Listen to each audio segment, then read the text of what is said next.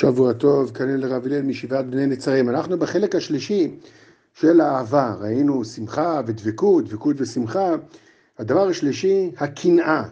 הקנאה הכוונה, לא הקנאה מוציאת אדם מן העולם כמובן, אלא מקנא לשם קודשו, כמו קנאה של פנחס, אולי כמו קנאה של החשמונאים, הוא חנוכה היום. אז להילחם למען שם השם, לא נגד גויים, זה פשוט. אלא הדוגמאות הם להילחם נגד מישהו מעם ישראל, כמו אליהו הנביא, קנו קינאתי להשם צבקות, כמו שדוד אמר, לא מסנך השם אסנה. עכשיו ראינו כבר פעם, כבר בפרק ה' במפסידי הזהירות, ראינו מפסיד השלישי, זה החברה הרעה.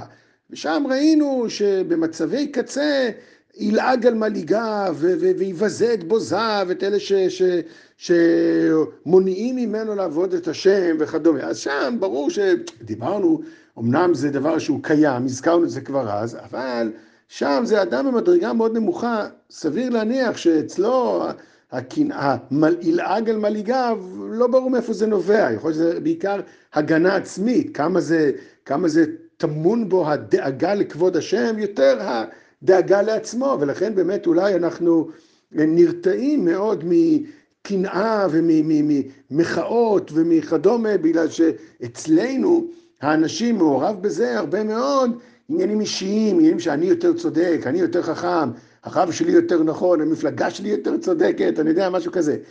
אבל מצד האמת, זה אחד העמודים של אהבת השם, כמה שקשה להבין את זה. אהבת השם, אז מה האדם הזה צועק? למה הוא לא מכיל? למה הוא לא סובלן?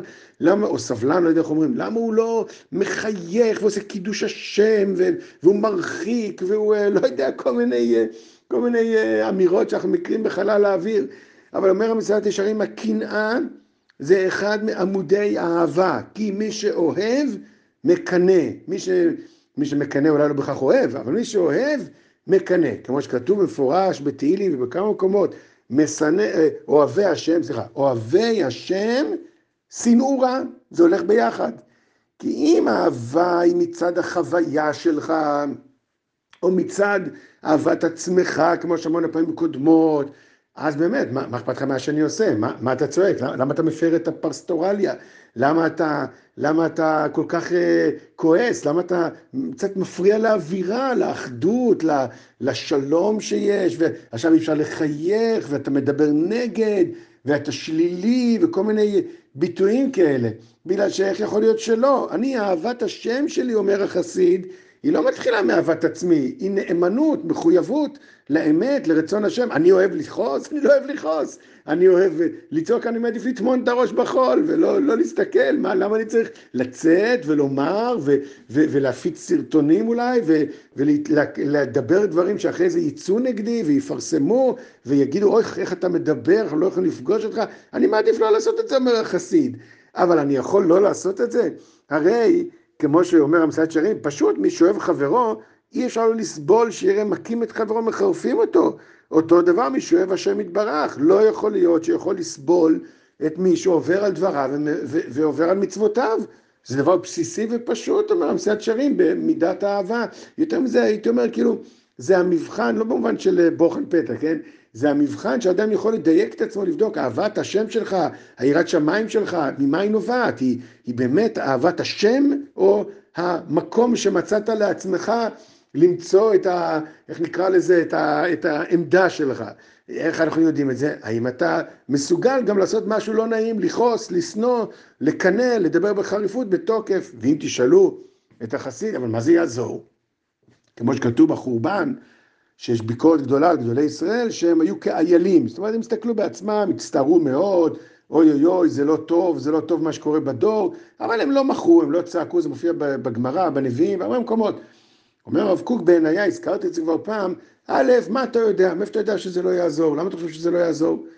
דוגמה לזה, שמעתי סיפור על הרב קוק, מהרב טאו, ששמע מאח של הרב קוק, שהיה שם, שהרב קוק פעם היה באיזה מקום, והיו שם עשירים, וביום כיפור, העשירים האלה היו מגיעים רק ליום כיפור לתפילה, וכל השנה הם לא היו להתפלל, אז נדמיין לעצמנו איך אנחנו היינו מגיבים, וואי ברוך השם, טוב שהם באים, בואו ניתן להם סידור, יו, כל הכבוד לכם, הם מאירי פנים היינו, נכון? יהדות מאירה פנים. היינו מאירי פנים לאותם אנשים. הרב קוק אבל נזף בהם ביום כיפור, מה אתם באים רק עכשיו? מה עם הכשרות? מה עם כל היהדות? איפה היהדות שלכם וכו'.